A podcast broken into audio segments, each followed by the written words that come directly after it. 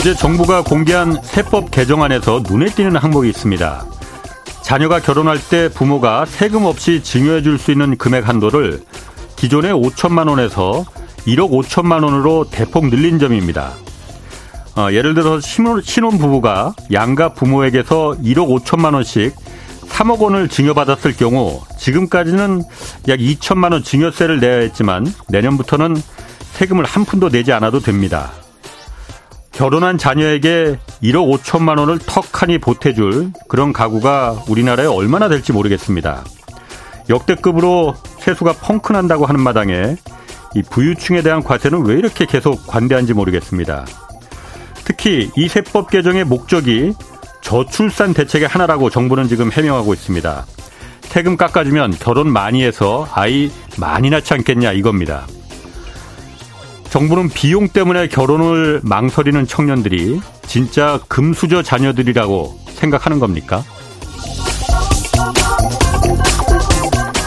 네, 경제와 정의를 다잡는 홍반장, 저는 KBS 기자 홍사원입니다. 오늘까지 책 선물 이벤트 진행합니다. 오건영 신한은행 팀장의 새 책, 위기의 역사 네 분 추첨해서 보내드립니다. 외환위기부터 인플레이션의 부활까지 경제위기의 생성과 소멸을 담은 책, 위기의 역사 받고 싶은 분은 아, 짧은 문자 50원, 긴 문자 100원이 드는 샵 9730으로 이름과 연락처, 주소 보내주시면 됩니다. 자, 홍사원의 경제쇼 출발하겠습니다. 유튜브 오늘도 함께 갑시다.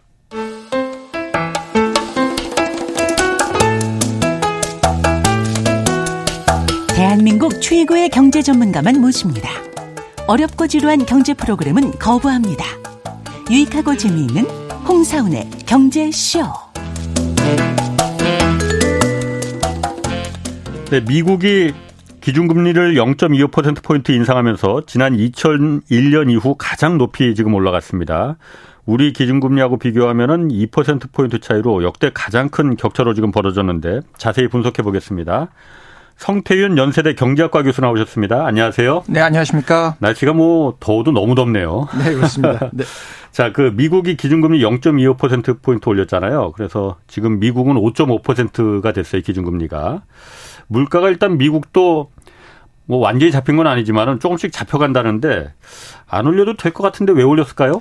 어, 미국 물가가 일부 좀 안정화된 것은 사실입니다. 예. 그럼에도 불구하고 여전히 높은 수준이라고 할 수 있는데 6월에 예. 소비자 물가 지수는 한 3%였습니다. 그런데 예. 이제 통화 정책에 의해서 주로 영향을 받는다고 보는 근원 인플레이션, 즉 예. 에너지와 식료품을 제외한 거는 한 4.8% 수준을 여전히 보이고 있는 상황입니다. 그건 아주 그러니까, 높군요. 그러니까. 그렇죠. 특히 음. 통화 정책에 영향을 받는다고 음. 보는 물가 지수가 매우 높기 때문에 음. 여전히 물가 상승 상승을 제어하기 위한 네. 금리 인상이 필요한 것으로 보고 있고요. 예. 특히 어, 가계 소비 지출 물가 지수라고 해서 우리로 치면 뭐 좀 더 체감하는 물가에 가까운 예. 직접 소비한 거 가지고 하는 것 물가 지수가 있는데 이거는 5월에 한 3.8%. 그다음에 음.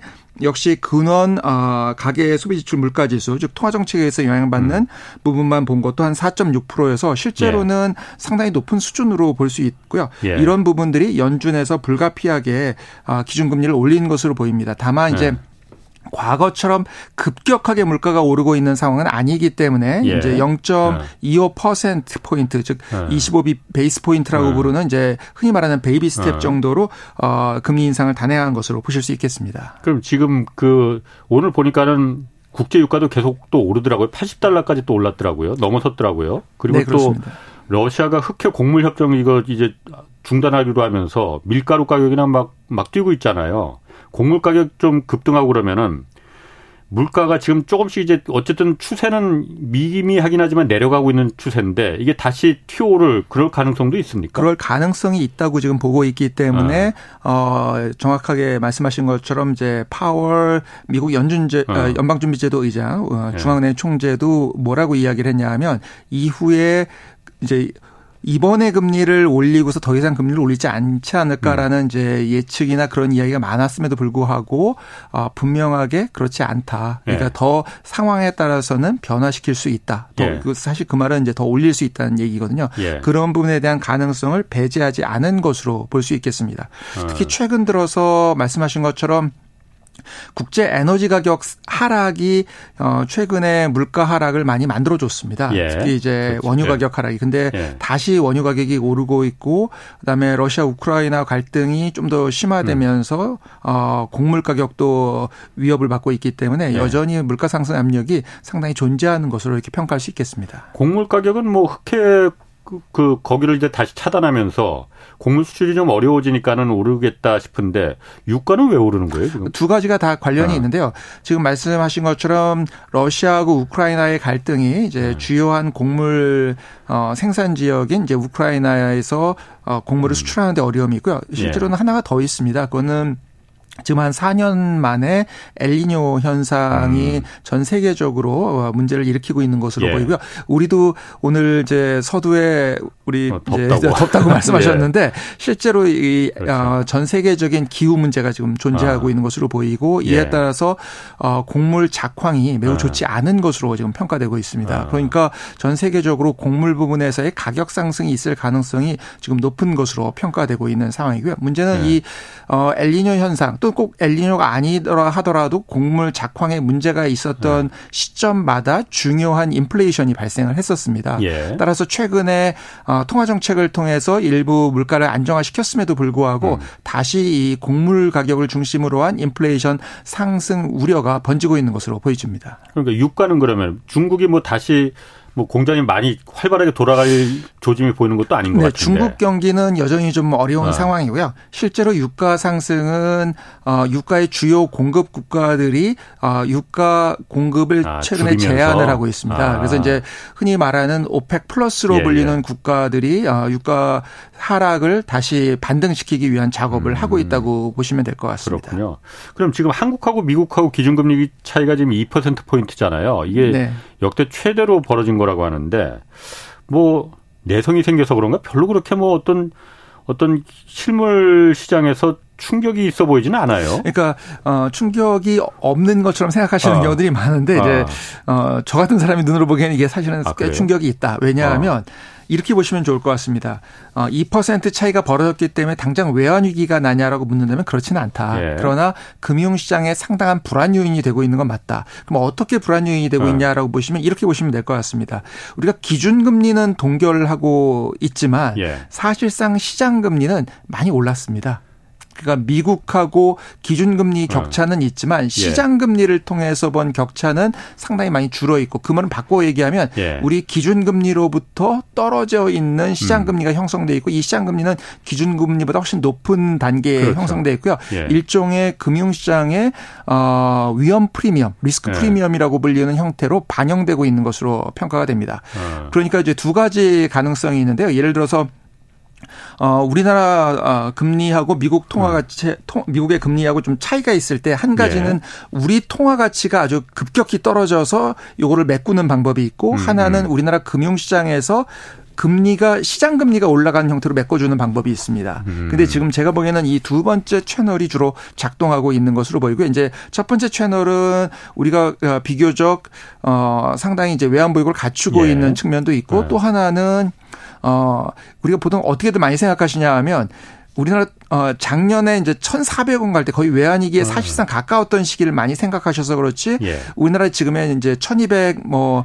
50원에서 1,300원 음. 근처 왔다 갔다 하는 예. 것도 실제로 는 우리나라 통화 가치가 많이 떨어졌다고 보시면 될것 그렇죠. 같습니다. 예전에 뭐 1,100원 뭐 그렇습니다. 1,100원이나 1,000원 정도 하던 예. 통화였거든요. 예. 그러니까 일부분은 우리 통화 가치가 과거에 비해서 떨어져 예. 있는 형태로 흡수하고 있고 예. 일부분은 금융시장에서 어 위험 프리미엄, 리스크 프리미엄이라고 불리는 형태로 추가적인 시장 금리의 상승을 통해서 흡수 하고 있다. 이렇게 보시면 될 것 같고요. 네. 그렇기 때문에 실제로는 이 미국의 기준금리 인상에 따른 부담을 뭐 기업이 됐던 가게가 됐던 음. 어 사실상 금리가 올라가는 형태로 시장 금리가 올라가는 형태로 어 부담을 증가해서 안고 있기 때문에 추가적인 충격이나 이런 부분들이 위험 요소가 되는 건 사실이다 이렇게 봐야 되겠습니다. 시장 금리가 올라간다는 건 어쨌든 좀 조금 전에 경제 뉴스에도 나왔지만은 대출 금리 올라가고 이런 게 다 미국과의 그 지금 금리 격차가 벌어지면서 그 영향으로 지금 그 영향이 거다. 반영 일부 반영돼 있다고 보셔도 크게 틀리지 않는다. 그러니까 그게 좀 이상하더라고요. 왜냐하면은 우리나라는 기준 미국이 지금 계속 올렸지만은 우리나라는 기준 금리를 지금 올 초부터 벌써 네 번 연속 동결시켰잖아요. 3.5%로 그냥 기준 금리하고 물론 시장 금리가 똑같이 이렇게 비례해서 가진 않지만은 그래도 기준 금리에 많이 영향을 받을 텐데 기준 금리는 그대로인데 시장 금리가 은행 가보면 지금 대출 금리 주택담보대출도 많이 올랐거든요 금리가. 네 그렇습니다. 이게 왜 오를까 했는데 그게 그러면은 아, 미국과의 금리 격차 때문에 발생하는 것도 한 요인이다 이렇게 볼 수 있는 그렇습니다. 겁니까? 그래서 그 이제 위험 프리미엄이라고 저희가 네. 부르는데요. 예. 시장 금리가 어 기준 금리하고 괴리된 형태로. 그러니까 이게 기준 금리는 모든 금리에 영향을 주는 거고 예. 리스크 프리미엄이라고 부르는 이제 위험 아. 프리미엄은 비교적 신용도가 떨어지는 쪽을 중심으로 해서 추가적인 그렇겠죠. 가산 금리가 붙어서 어쨌든 우리가 다른 나라의 금리 예. 상황들하고 일종의 좀 맞춰준다라고 보시면 될 것 같습니다. 그러면 지금 미국과 한국의 금리 차이가 지금 2%포인트인데 지금 이게 당장 뭐 단기간에 더 줄어들 것 같지는 않고 오히려 더 늘지만 않았, 늘지만 않으면 다행이다 이러 싶은데 이게 장기간 계속되면은 장기간 계속되면은 그 아까 말씀하신 리스크 프리미엄 위험도 때문에 시중금리는 우리가 굳이 한국은행이 기준금리를 더 올리지 않아도 계속 더 올라갈 수 있는 그렇죠. 겁니까? 시중금리는 기준금리와 괴리된 상태에서 어. 움직일 가능성이 있다고 보는 것이고 이제 예. 시중금리와 어, 기준금리의 괴리가 있는 상태에서 이제 어떤 충격이 발생했을 때 이제 예. 금융시장을 상당히 위험하게 만들 수 있기 때문에 그 부분에 대한 걱정을 하는 거고 예. 그래서 이제 가급적이면 너무 미국하고 음. 괴리가 나지 않도록 관리할 필요가 있다 이렇게 말씀드리는 게 되겠습니다. 그 충격이라는 게 뭘 말하는 거예요? 그러니까 예를 들어서 뭐 미국에 예전에 있었던 어. 것 같이 뭐 실리콘밸리 뱅크에서 어. 문제가 생겼습니다. 예, 아니면 예. 우리 최근에 있었던 것처럼 새마을금고에서 어. 이슈가 생깁니다. 음. 이러면은 갑자기 금융시장이 흔들리거든요. 예. 그러면은 어 금융시장에 대해서 신뢰하기 어려운 상황이라고 하면서 어. 갑자기 이제 금리가 치솟는다든지 음. 아니면 어뭐 그런 일이 발생하면 안, 안 되겠지만 이제 예. 뱅크런이 발생한다든지 어, 어. 이런 형태의 일들이 언제든지 발생할 수 있는 위험도를 높이는 형태로 금융시장이 취약해진다 이렇게 보시면 되겠습니다. 음, 한미 간의 금리 격차가 커지면 커질수록 그렇죠. 금리 격차가 커지면 커질수록 왜냐하면 다른 형태로 투자 자금을 빼서 투자할 그렇지. 수 있는 기회가 기본적으로 존재하고 있는 상황이기 때문에 있으니까. 대안이 있기 때문에 아. 그걸 계속 맞춰주려는 어, 시장의 움직임이 생기게 되거든요. 그러면 성 교수님 말씀대로라면 우리나라가 지금 3.5%로 그냥 기준금리를 동결시키는 게 이거 빨리 그럼 탈피해야 된다 이렇게 저는 근데 들리네요. 이제- 근데 이제 문제가 예. 탈피 이게 사실 상당히 어려운 점이 어. 있습니다. 이게 이제 예전부터 이걸 천천히 조정을 해왔으면 모르겠는데 지금 아. 이제 문제는 실물 경기가 워낙 하락하고 있기 때문에 음. 금리를 우리 역시 세게 올리기는 좀 어렵습니다. 예. 왜냐하면 이제 최근에 우리나라 실물 경기는 어 1%대 지금 GDP 성장률을 예측하고 있는데요. 예. 어, 사실상 이제 경제 위기 때 하던 이게 경제 성장률이거든요. 1%면은? 네, 네, 1%대라는 게 예. 그러니까 이런 이런 실물 경기 성장률 하에서 금리를 세게 올리게 되면 이게 더 위축시킬 위험성이 있기 때문에 예. 이제 금리를 세게 올리는 걸 현 단계에서 하는 것에 대한 부담은 있다고 음. 보고요. 그럼에도 불구하고 이제 저 같은 사람들은 이게 상황이 비교적 그래도 조금 여유가 있을 때 그래서 사실 예. 미국이 지난번에 올리는 게 거의 확실한 상황이었기 때문에 그런 경우에는 우리가 한 25bp, 0.25% 포인트 정도씩 조금 미리 조정을 해 주는 게 좋다라고 이제 어, 이야기를 했던 부분이 되겠습니다. 그런데 지금 보면은 제가 그 얘기 들으면서 고개가 끄덕끄덕해지는데 어 미국하고 금리 차이 때문에 우리가 기준금리를 안 올리더라도 실제 국민들이 은행 가서 대출 받거나 기업들이 대출 받는 금리는 시중 시장 금리는 올라간다는 거잖아요. 네, 그렇습니다. 기준금리를 올리든 안 올리든 네. 그러면 올리면은 시장 금리가 더 올라갑니까 그러면은? 좋은 지적이신데요. 어. 이렇게 보시면 될 것 같습니다. 어, 기준금리는 모든 음. 경제 주체에게 적용되는 금리라고 보시면 되고 네. 리스크 프리미엄은 주로 위험도가 높은 쪽에 더 음. 많이 나타난다라고 보시면 되겠습니다. 음. 그러니까 위험도가 좀 덜 있는 사람들은 기준금리를 안 올리면은 여기에 따라서 부담해야 되는 금리 부담이 그렇게 커지지는 아, 않는 아. 거죠. 그 다만 이 격차가 있기 때문에 예. 이 격차에 의해서 훨씬 더 취약한 계층이나 취약한 경제 주체들을 중심으로는 금리가 올라가게 되죠. 왜냐하면 대안적으로 다른 투자할 자, 아. 투자할 곳이 있는데 굳이 이렇게 위험도가 높은 데다 투자를 안 하니까 위험도가 예. 높은 분들은 더 금리를 줘야 되는 그런 그렇지. 상황에 직면한다고 보시면 되겠습니다. 아 그러니까 어려운 사람이나 어려운 기업에 더 이게 위- 그 부담이 가는 그래서 기준금리를 그렇구나. 이제 저 같은 사람들은 적절한 때 조정을 안 해주면 실제로는 이 금리 상승 압박, 압력이 예. 어, 취약 차주 쪽으로 몰려갈 가능성이 있다라고 해서 이거를 어, 사전에 자꾸 음. 반영을 좀 해주는 게 좋다라고 생각하는 것이 되겠습니다. 그렇군요. 그럼 다음 달에 다음 달 24일 우리나라도 다시 기준금리 결정하잖아요. 네네. 어, 송 교수님 입장에서는 그러니까 다른 거 다 떠나서 그냥 지금 원리 원칙대로 따지면은 기준금리를 조금 조정을 하는 게 맞다고 저는 생각. 올리는 게. 네네.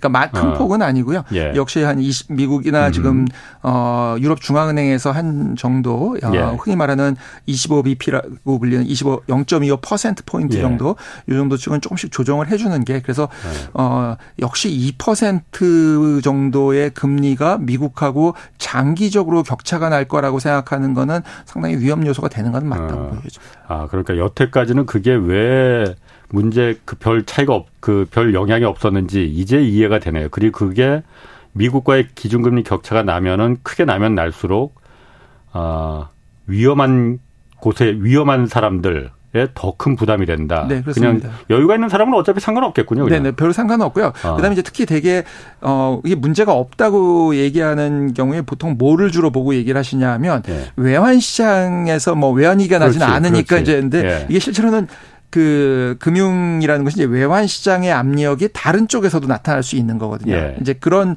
현상으로 이해하시면 되겠습니다. 음. 그럼 지금 금리가 그 시중 금리가 이렇게 올라가면은 지금 올라가고 있잖아요. 그럼 안 그래도 우리나라 가계 대출이 뭐 그 항상 뭐 늘 말해 갖고 이제 좀 지겨운데 뭐 워낙 위험하다 위험하다 그랬잖아요. 거의 세계에서 전 가장 높으니까 GDP 대비해서 100%가 넘으니까 말이죠. 이 이자 부담을 어 할 수 있겠느냐 이 걱정 좀 되거든요. 네, 아주 어. 중요한 지적이시고요. 네. 어, 현재는 우리나라 가계 부채를 일정 부분 좀 이제 그 음. 저희들 용어로 딜 레버리징 즉 예. 가계 부채를 좀 줄이는 작업이 어느 정도 어. 필요하다고 보여집니다. 예. 그래서 이제 금리를 조금 조정을 해줄 필요는 있다고 보는 거고요. 예. 다만 금리를 세게 조정하는 것은 어렵다고 보는 것이 지금 예. 말씀하신 것처럼 이게 급격히 악화될 위험성 음. 그 문제 때문에 예. 보시면 되겠습니다. 이제 보통 우리 가계 부채는 세계적으로 상당히 높은 수준입니다. 뭐 많이 아시는 것처럼 예. GDP 대비해서 본 것도 거의 세계 최고 수준이고 최근에 이제 그 순가처분 소득 대비해서 그러니까 네. 이제 뭐 세금이나 연금 빼고 한 부분을 보면은 어 우리나라가 노르웨이, 스위스, 네덜란드, 덴마크, 오스트레일리아에 이어서 거의 제일 음. 높은 음. 수준인데요. 예. 사실 이 지금 방금 앞에 말씀드렸던 국가들은 대개 연금이나 이제 공적인 부담이 꽤 있는 국가 들이어 가지고 예. 그런 국가들을 제외하면 사실상 우리가 어. 최고 수준에 그렇죠. 지금 어. 도달을 해 있습니다. 예. 특히 문제는 이 높은 가계 부채가 단순히 이제 그냥 부채 비율만 높을 때는 문제가 크게 안 되는데 네. 이제 최근 들어서는 연체율이 그렇지. 높아지고 있는 것으로 예. 보이거든요. 예. 그래서 뭐 당연히 제일 좋은 거는 조금씩 조정을 미리 해서 네. 이제 이런 상황이 안 되도록 만드는 것인데 네. 어쨌든 이런 상황이 됐기 때문에 예. 그럼에도 불구하고 이제 급격히 역시 조정하기는 어렵다고 보고 있습니다. 음. 그래 그러나 급격히 조정은 하지 않더라도 이게 부채가 더 확대되는 쪽으로 가는 거는 그렇게 바람직하지는 않다. 그래서 음. 이제 부채 자체의 좀 확대는 좀 막는 것이 좋을 것 같고요. 그러면은 그 예를 들어서 어려운 분들은 어떻게 해야 되냐 이제 음. 이 문제가 나오기 때문에 네. 그분들은 네. 금융적으로 즉 부채를 네. 통해서 해결할 부분이 아니라 재정을, 재정을 통해서 그렇죠. 사실은 해결을 해줘야 된다고 네. 볼수 있겠습니다. 아니 그런데 어 그러니까 지금 우리나라 가계 부채가 GDP 대비해서 너무 위험할 정도로 높으니 이걸 줄여야 된다. 그래서 이창용 한국은행 총재도 얼마 전에 이거 한 80% 수준까지 줄여야 된다라고 얘기는 했잖아요. 그 말씀하신 디레버리징을 네 지금 해야 된다 지금. 안 그러면 위험하다라는 거잖아요.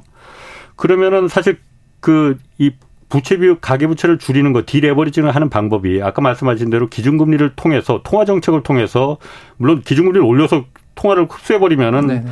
훅 줄어들겠지만은 그럼 너무 실물 경제가 위험해지니 충격 때문에 그거 말고도 여러 가지 정책적인 수단들도 많이 있잖아요. 네. 그래서 어 그래서 제가 궁금한 거는 그거예요. 그러면은 지금 가계 부채를 한 푼이라도 1%라도 줄여 줄여도 좀 시원찮을 판인데 나오는 정책들이 보면은 학교같이 다 가계 부채를 오히려 올리는 정책들을 국가가 정부가 지금 내놓고 있잖아요. 그 아닌가 제가 보기엔 그런데 그러니까 이제 이렇게 보시면 좋을 것 같습니다. 네. 그 어, 기준금리를 너무 세게 올리는 거는 부담이 된다. 예. 근데 이제 지금 이제 통화당국 입장을 말씀해 주셨는데 통화당국에서도 이런 상황을 반영해서 기준금리를 계속 어, 사전에 좀 조정을 해 줬어야 음. 된다라고 예. 생각되고 지금은 조금 어, 늦은 감이 있음에도 불구하고 음. 어, 소폭으로 너무 충격을 주지 않는 범위에서는 그래도 조정을 자꾸 해주는 게 저는 이제 맞다고 생각을 하고요. 예. 그 다음에 어 가급적이면은 이제 소득 대비해서 부채 비율을 늘리는 형태의 규제는 어, 완화하지 않는 것이 바람직하겠다. 대표적인 게 이제 DSR이나 음. DTI 형태의 규제들인데요. 예. 이제 이런 규제들을 완화하는 거는 대출 상환 능력이 떨어지는 분들한테 어, 부채가 증가되는 걸 기본적으로 의미하기 때문에 이제 그런 예. 부분은 바람직하지 않다. 다만 이제 최근 같이 그 전세 사기 문제 때문에 이제 예. 어려움에 처한 분들 이런 분들에 대한 거는 우리가 예외적으로 인정할 수는 있지만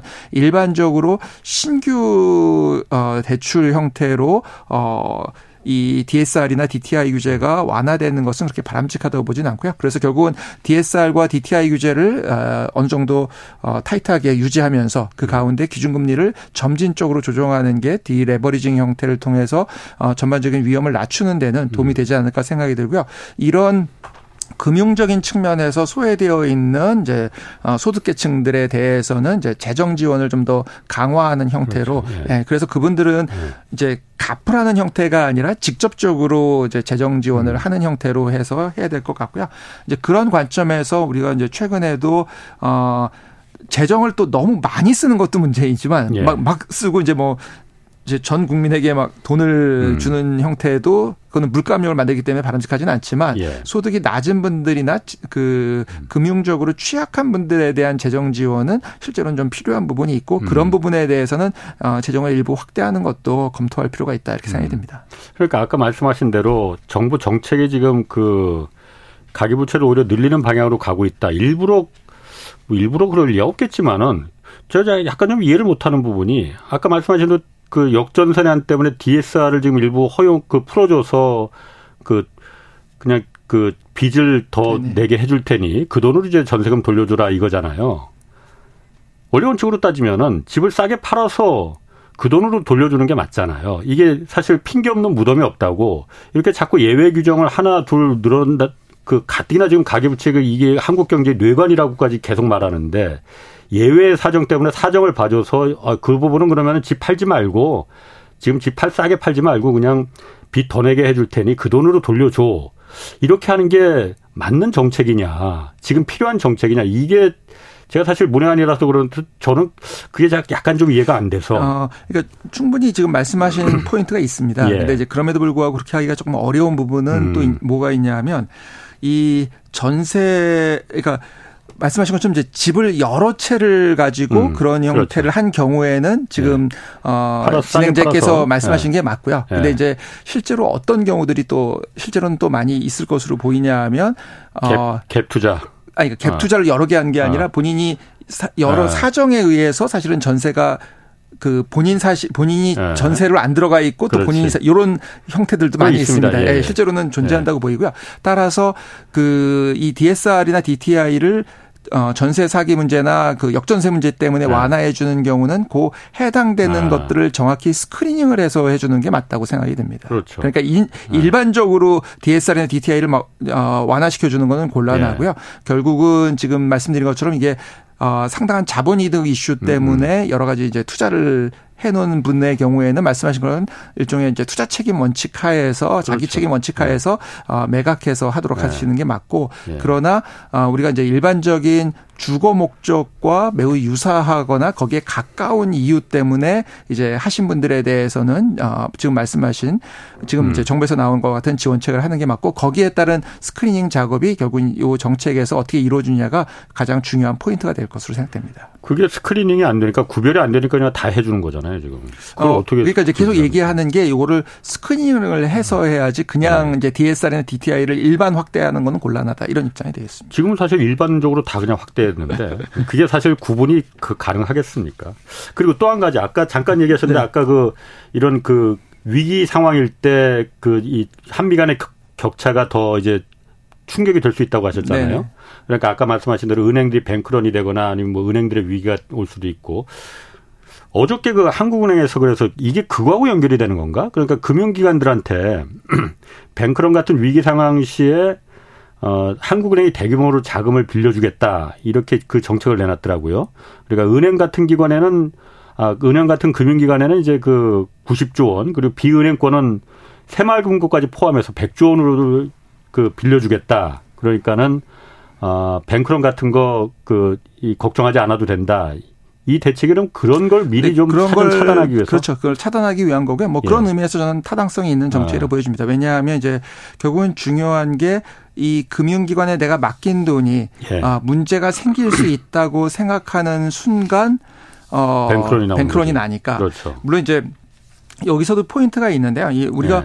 그 일반적인 투자에 대해서 그렇게 하는 건 바람직하지 않다고 생각합니다. 그 어. 아까도 이제 제가 그 부동산도 일종의 투자 개념으로 들어가 있는 분들하고 그다음에 음. 거주 목적 내지는 음. 거주 이동 등의 이유로 뭐 한두 채 정도를 이렇게 하시는 분들하고 이제 구분하는 게 이제 필요하다고 말씀드린 것처럼 예. 이게 이제 예금의 형태는 기본적으로 내 자산이 유지될 것으로 기대하고 예. 이제 하는 부분이고 투자를 하는 경우는 가격 하락이 가능하다고 생각하고 하는 거거든요. 그래서 음. 이제 그 위험을 부담 감수하고. 위험을 부담하고 거기에 어. 따른 투자 수익을 그렇지. 얻는 부분이기 예, 예. 때문에 이제 어 당연히 어 한국은행에서도 음. 통화당국에서도 이런 유동성을 지원할 때 이제 중요한 포인트는 음. 이제 예금 형태에 대한 부분, 네. 이제 이런 부분에 음. 대한 지원은 필요하지만 일반적인 이제 투자에 대해서까지 유동성을 공급하겠다고 하는 거는 이제 음. 과도할 수 있고 여기에 따른 또 추가적인 위험의 이슈가 존재할 수 있다 이렇게 보셔야 될 것 같습니다. 그러면 지금 오늘 미국에서 유럽도 오늘 0.25%포인트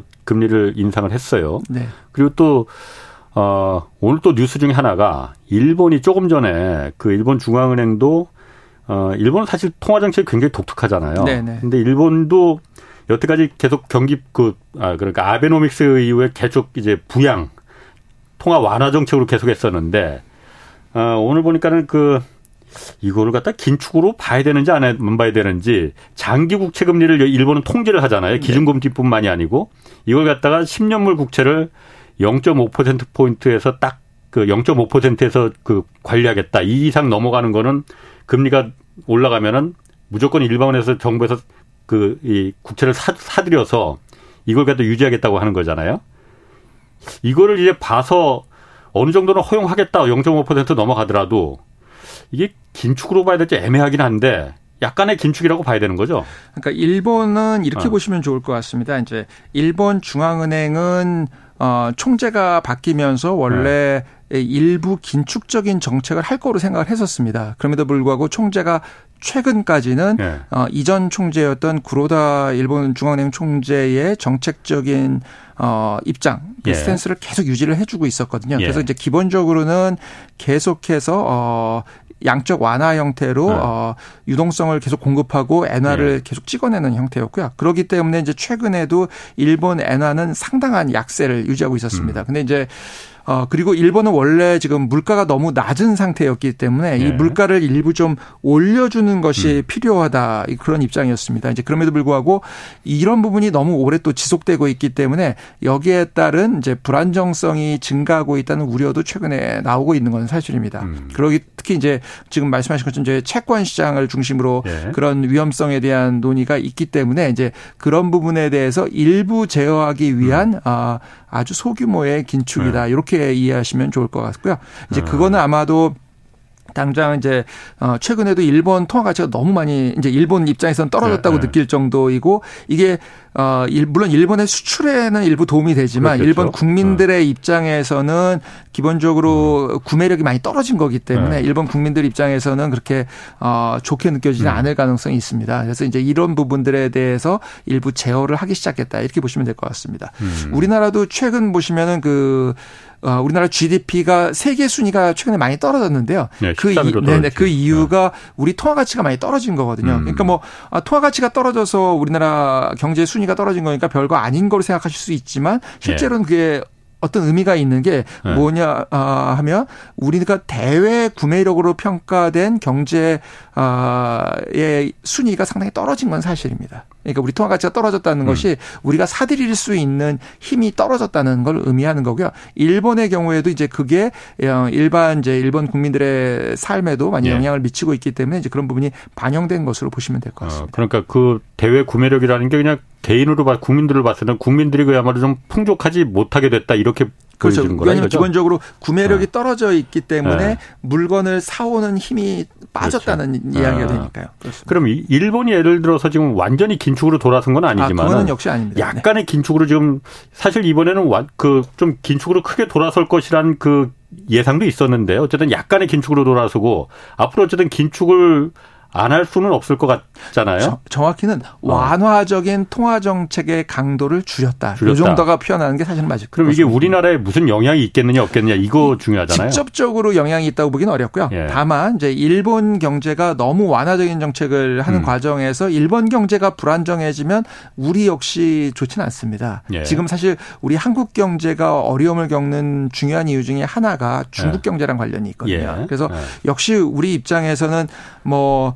옆에 있는 주변 국가들, 일본이든 중국이든 이런 국가들의 경제가 원활하게 돌아가고 시장이 불안정하지 않은 것이 음. 우리 입장에서는 좋다고 할 수 있고요. 예. 그런 관점에서 일본이 이제 적절한 통화 정책을 통해서 안정성을 좀 회복해 나가는 예. 게 우리 입장에서는 좋다라고 볼 수 있기 때문에 예. 이제 뭐 그런 관점에서 어뭐 나쁘다고 보기는 어려울 것 같습니다. 이러면 어떻습니까? 지금 그 우려했던 것 중에 하나가 한미 간의 한국하고 미국 간의 금리 역전 차이가 이렇게 2% 포인트까지. 벌어지면은 어, 한국에 있는 외국인 투자 자금들이 그 빠져나가지 않겠느냐라는 생각인데 그거는 그런 건 사실 그렇게 보이지는 않는데 아직까지는.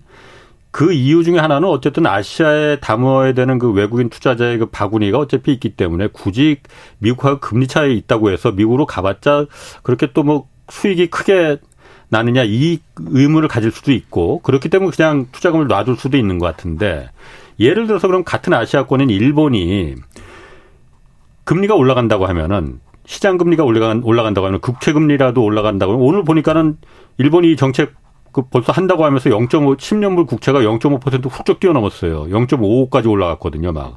이렇게 올라가면은 한국에 두는 것보다는 일본에 두는 게 더 낫지 않을까? 그래서 그 자금이 한국에 있는 자금이 외국인들의 자금이 일본으로 넘어가는 그런 경우는 생기지 않을까요? 예, 그 뭐 좋은 지적이시고요. 아.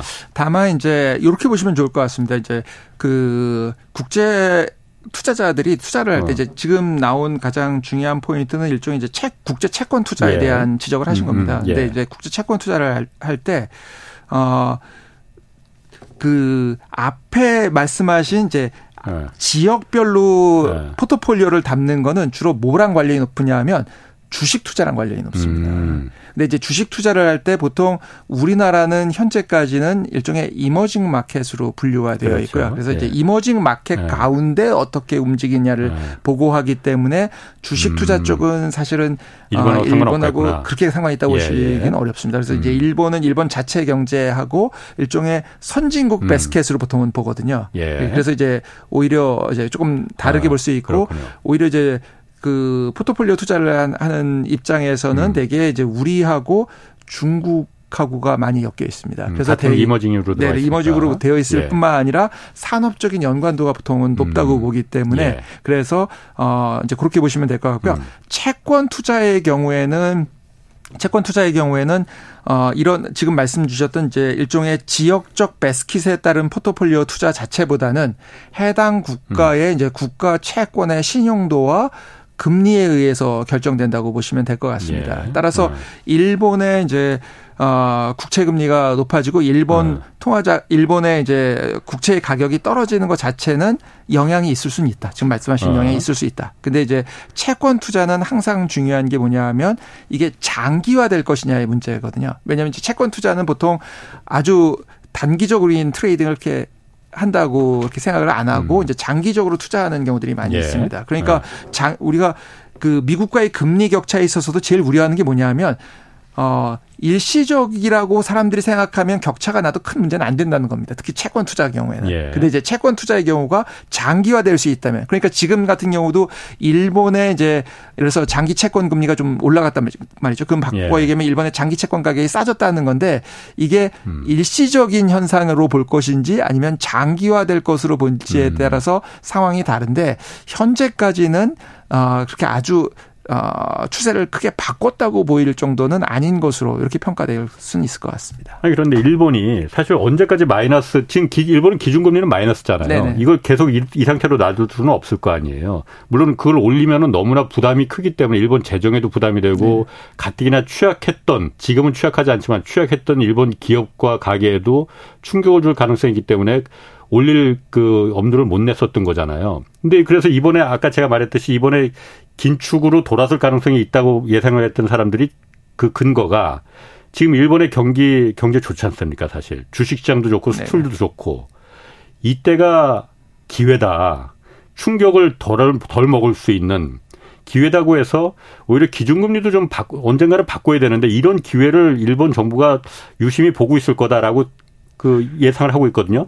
만약 그 말씀하신 대로 이게 추세적으로 장기적으로 될 가능성이 더 높은 거 아니에요? 아, 그러니까 음? 지금 말씀하신 대로 이 지금 당장의 변화로 음. 이루어지는 건 아니고요. 예. 이런 변화를 줬음에도 불구하고 일본 경제가 크게 꺼지지 않으면 계속해서 변화를 시키겠죠. 음. 아, 그러니까 꺼지지 않는다면. 네네. 근데 이제 만약에 이런 변화를 시켜봤더니 아. 일본 네. 경제가 실물 경기가 위축되거나 네. 하는 상황을 다시 관찰을 하게 되면 네. 이걸 세게 갈 수가 없습니다. 그러니까 그렇겠죠. 조금 더 시간을 두고 네. 아마 일본 정부에서도 조금씩 조정하는 정책을 할 것으로 보이고요. 따라서 네 그렇죠. 그래서 봐가면서 조정해가면서 그럼에도 불구하고 안정적인 대로 어. 유지가 된다라고 하면 이제 추세화될 가능성이 어. 있고 그런 시점은 사실은 이제 우리에게도 아, 그, 새로운 또 도전이 그렇겠네요. 될 것으로 보여집니다. 근데 이제 어제 이제 어. 나온 어. 그 정책으로 바로 그렇다고 보기는 음. 조금 현재까지는 어렵다 이런 말씀이 되겠습니다. 그럼 일본의 그 경기는 어쨌든 지금은 아시아에서 제일 좋은 게 일본 같은데 성 교수님이 보시기에는 일본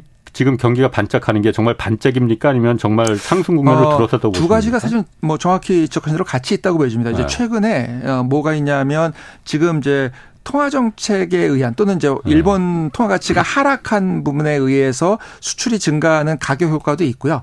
그 다음에 이제 구조적인 요인이 실제로는 존재하다고 보여집니다. 그 뭐냐 하면 네. 기존에 있었던 미국과 어, 중국을 연결하는 거대한 예. 이제 일종의 글로벌 분업 음. 체제가 미국과 일본 중심의 음. 체제로 지금 변환되고 있는 것으로 보이긴 하거든요. 산업 예. 구조 자체가. 예. 이 이게 이제 이런 거는 장기적인 추세일 가능성이 있다고 지금 보고 그렇겠네. 있거든요. 예. 그렇게 되면 이거는 일본 경제에는 상당히 도움이 된다고 보셔야 될것 아. 같습니다. 아, 미중 간의 그 분업 체계가 네네. 중국하고 이제 멀어지기로 했으니 그게 미일 간의 다른 대안이 그러니까 아. 가격 경쟁력이 과거에 아. 중국에 비해서는 불리하다 하더라도 중국하고 이게 안 된다고 생각하면 기본적으로 예. 일본, 대만 음. 등을 연결하는 분업 체제로 변환될 가능성은 있고요. 그렇구나. 그렇다면 그거는 장기적으로 일본 경제 아. 일본의 입장에서는 음, 도움이 된다고 판단할 가능성이 있습니다. 우리나라로 보면은 우리나라 그 2분기 성장률이 0.6% 나왔잖아요. 네네. 어 이건 어떻게 평가합니까? 어, 아. 이번에 0.6%가 나오긴 했지만 네. 어, 실제로 어, 세부적인 걸 보면 매우 어렵습니다. 그러니까. 왜냐하면 지금 어, 국민 이제 소득 개정이라고 저희 보통 부르는데 이제 예. 거시경제적인 경제 성장률을 결정하는 중요한 지표들이 있습니다. 예. 소비가 있고 투자가 있고 그다음에 정부 소비라고 불리는 이제 정부 재정. 지출 파트, 예. 재정 파트가 예. 있고요. 그다음에 이제 어 순수출이라고 부르는 수출에서 음. 수입을 뺀 부분이 되겠습니다. 음. 근데 이번에 나온 걸 보면 순수출을 제외하고는 모두 다 마이너스로 마이너스. 사실 다 그러니까. 줄었습니다. 예. 특히 이제 소비 같은 경우는 저희가 그래도 조금씩 증가할 수 있는 것으로 생각을 했는데 예. 소비가 아예 감소를 해버렸거든요. 예. 제가 보기에는 그 물가 상승이나 이런 요인들 때문에 예. 국민들 구매력이 감소한 부분이 영향이 있을 것으로 보이긴 합니다. 그래서 소득도 줄었으니까. 네네. 그래서 기본적으로 소비가 감소했고요. 예. 그 다음에 어, 수출이 여전히 그렇게 좋지가 않습니다. 예. 근데 수출이 좋지가 않으니까 어, 투자 부분이 사실 네. 상당히 안 좋고요. 그다음에 우리가 또 생활해야 되는 게 이 투자 중에서도 그 재고가 늘어나면 투자로 간주되는 부분이 있거든요. 그러니까 예. 그런 부분까지 빼면 실제 투자는 상당히 더 안 좋았을 가능성이 있다 이렇게 보여집니다. 예. 그 다음에 이제 정부 지출도 아까도 이제 제가 보기에는 좀 이런 상황에서는 정부가 음. 좀더 지출을 할 음. 필요는 있다고 뭐 마구 돈을 쓸 필요는 없지만 예. 이제 어느 정도 필요가 있는데 지금 이제 정부 지출도 이제 좀 어려운 음. 것으로 보이고 그러다 보니까 예. 이 3개 항목이 지금 다 줄었고요. 유일하게 증가한 게 순수출인데 순수출도 그러니까, 통상적으로 봐야 되나? 네, 그리고 순수출도 수출이 어. 증가하면 저희가 괜찮습니다. 예. 근데 이제 문제는 수출 증가보다는 수입 감소에 의한 그래서 정확히 뭐 불황형 성장이라는 표현이 적적 가장 정확한 표현이고요. 불황형 그러니까 수출이 줄어들었는데 수입은 더 줄어들어서 훨씬 많이 줄었습니다. 그래서 순수출이 증가했다. 그렇습니다. 그래서 순수출이 증가했고 수입 감소도 이 문제가 이제 우리가 우리 국내 뭐 생산이나 네. 이런 것들이 대체된 게 아니라 수입이 네. 왜 감소했냐 하면 그 2분기 동안 2분기 이제 이게 예. 2분기 자료거든요. 그래서 예. 4, 5, 6 요 기간 동안에 원유 가격이 크게 떨어졌습니다. 아. 그래서 기본적으로 이제 원유 가격 하락분에 의한 게 크거든요. 예. 그러다 보니까 이게 실질적인 경제 성장을 했다고 보기가 매우 예. 어려운 그런 지표로 이해할 수 있고 아까 사실은 이제 처음에 얘기하신 것처럼 최근에 또 이 원유 가격이 어. 불안정해지고 있기 때문에 예. 이런 상황이 되면 이거는 이 지표는 언제든지 바뀔 수 있거든요. 예. 그래서 이제 전반적인 경제 성장률 흐름이 예. 어 상당히 좀 어, 어려움이 있는 것으로 이렇게 보여지긴 합니다. 작년 4분기에 마이너스 성장을 기록했었잖아요. 그 네. 이후에 1분기, 2분기에는 그래도 플러스긴 해서 그래도 좀 고무적이냐 아니냐 하는데 내용으로 자세히 들어가 보면은 지금 0.6%라는 게 실질적으로는 마이너스일 가능성도 있는 거예요. 실질적으로는 거의 마이너스의 경기 상황이라고 보셔도 크게 다르지 않습니다. 이 그러면은 지금 아까 말씀하신 대로 뭐 수출도 있고 소비도 있고 그것도 다 줄어들고 그거는 어쩔 수 없다 치더라도 정부 재정 지출도 지금 그 줄어들었잖아요. 사실 다른 데서 돈이 안 쓰면은 정부 뭐 가게도 여력이 없으니까 돈을 지갑을 닫고 기업들도 수출도 안 되고 잘 안 팔리니까는 투자도 안 되니까는 안 하고 이건 어쩔 수 없는다 하더라도 그러면은 누군가 돈을 써야 되면 정부라도 좀 여유가 있으면은 여유 그나마 여유가 있으니 정부 재정을 통해서라도 좀 그 성장을 올렸어야 되는 거 아니냐.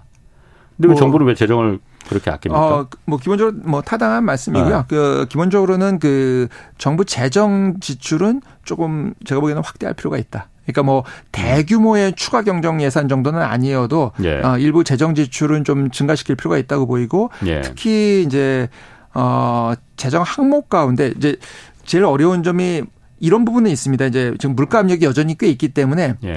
어, 물가 압력을 높일 수 있는 형태의 재정 지출은 그렇게 바람직하지 않은 건 맞습니다. 그러면 음. 그러나 물가 압력이 그렇게 상대적으로 크지 않은 재정 지출은 또 가능하거든요. 그래서 이제 그런 것들을 중심으로 재정 지출을 좀 확대하고 그런 것에 이제 주요 타겟이 되는 것이 어 연구 개발 같은 부분. 그다음에 음. 또 하나는 이제 소득이 음. 낮은 분들에 대한 지원 같은 예. 부분. 이제 이런 부분들은 제가 보기에 조금 더 재정을 적극적으로 사용하시는 게 맞지 않을까 생각이 듭니다. 아, 연구 개발 이나 복지나 이런 쪽은 그럼 물가, 물가 인플, 물가 인플레를 자극하지 않아요? 물가 압력 아니 아예 자극하지 않는다는 아. 건 아니지만 상대적으로 아, 이제 자극하는 상대적으로. 압력이 적기 때문에 어. 왜냐하면 이제 제일 물가 자극을 하기가 좋은 게 전 국민의 이게 어. 왜 물, 우리가 통화 정책을 해서 물가를 잡는다 이렇게 어. 생각하시면은 이제 통화 정책이라는 건 전 국민에게 나가 있는 음. 돈을 흡수하는 과정이라고 그렇지. 보시면 되거든요. 예. 그러니까 반대로 얘기하면 전 국민에게 일정한 돈을 나눠주는 어. 형태 이제 그 저희들 용어로 헬리콥터먼이라고 그러는데 예, 예. 이제 그런 형태가 물가를 음. 높이는 게 제일 쉽고요. 그렇죠. 그다음에 이제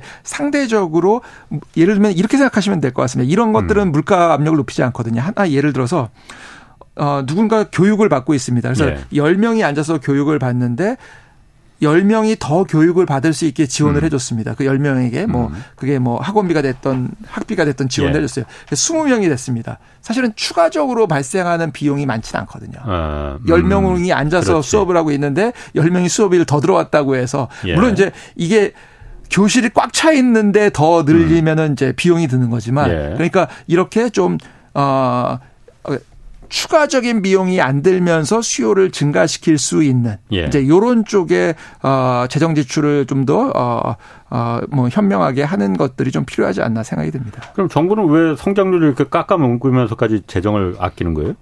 뭐 정부 제가 정부 아. 당국자는 아니기 때문에 아, 네. 아니시구나. 네네네네. 네네. 아. 네네. 정부 당국자는 아니기 때문에 제가 네. 뭐 말씀드릴 수는 없을 것 같고요. 이제 네. 아마도 이제 과거에 정부 네. 재정 지출이 급격히 아. 확대됐던 아. 부분에 대한 이제 아마 우려 로 예, 예, 그런 아. 게 아닌가 생각이 드는데요. 그럼에도 불구하고 재정은 예. 써야 될 때는 역시 또 쓰는 것은 맞다 이렇게 볼 수 있을 것 같습니다. 근데 어쨌든 지금 정부가 재정을 쓰고 싶어도 아 지금 세수 부족이 뭐 역대급으로 발생하잖아요. 올해 뭐 40조 뭐 마이너스로 덜 거친다. 뭐 실제로는 그보다 더 덜 거칠 가능성도 있고 그렇기 때문에 재정을 쓸 여력이 없는 거 아닌가. 그러면 추경을 추경을 추가 경정 예산을 좀 그 하면은 왜 안 되는 건지. 뭐 정부라도 좀 돈을 써야 되는데 지금 쓸 곳이라고는 정부밖에 없는데. 기본적으로 더 쓰는 게 맞고요. 그리고 예. 그리고 지금 말씀하신 대로 이제 경기가 어려운데 추가 세수를 너무 확보하려고 하면 네. 국민들이 상당히 어려움을 겪거든요. 예. 부담을 느끼는 것도 사실이고 예. 그리고 이럴 때는 기본적으로 국채를 일부 음. 대규모는 아니어도 네. 발행을 하는 게 맞다라고 생각을 하고요. 이제 음. 그런 의미에서의 일종의 이제 어 경정 예산 그러니까 추경. 좀 예, 네. 추경을 하는 것이 네. 추경을 편성하고 필요하면 네. 국채를 발행해서 네. 어 지금 아까 말씀드린 것처럼 네. 물가 압력이 비교적 높지 않은 부분을 중심으로 해서 예. 지출을 하도록 이렇게 음. 하는 게 필요한 것으로 생각이 듭니다. 그리고 아까 그 보면은 기업들이 지금 투자도 안 하잖아요. 그러니까 어, 뭐 제가 아까 오프닝에서도 잠깐 말했지만 어쨌든 지금 정부의 그, 그 감세 기조가 좀 부유층 위주로 많이 적극적으로 된다고 저는 보여져요. 어쨌든 제가 잘 모르는 부분도 있겠지만은 기업들 법인세 깎아줬지 않습니까? 물론 어 원래 예상했던 것보다는 덜 깎였긴 했지만은 법인세 깎아준 이유가 깎아줄 테니 그 돈으로 투자해라라는 거잖아요. 투자를 안 하면은 다시 올려야 되는 거 아닙니까 그러면은? 어 근데 이제 어. 이렇게 말씀드릴 아. 수 있을 것 같습니다. 이제 네. 그 법인세를 통해서 투자 효과가 바로 나타나는지는 불확실하다 음. 실제로. 음, 네. 1년 만에는 안 예, 나온다. 그거는 실제로 불확실하기 때문에 네.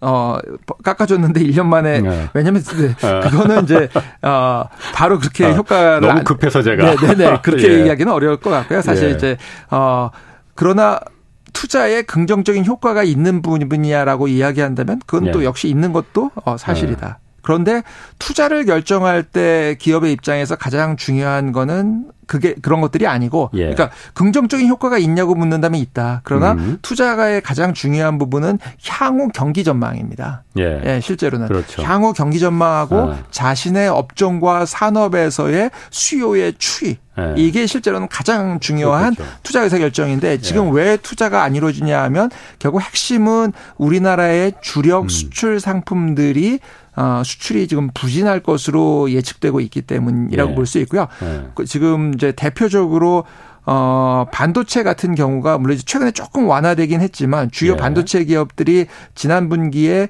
어, 매우 적은 수익을 내거나 예. 매우 극심한 적자를 보이고 있거든요. 예. 그리고 이런 상태에서는 재고 정리를 해야 되는 상황이기 때문에 어, 투자는 기본적으로 음. 현재 상황에서는 국면에서는 어렵다고 보여지고 근데 이런 이런 국면에서 민간에게 어, 위험한 투자, 위험해질 수 있는 투자를 하라고 하는 것 자체도 그렇게 바람직하지는 않다라고 음. 생각이 들고 그런 관점에서 아까 어, 다시 얘기로 음, 돌아가지만 음. 결국 이제 일부분은 재정에서 그런 어, 경기 부진 음. 상황에 대한 부담을 안아주는 것이 맞다라고 생각이 듭니다.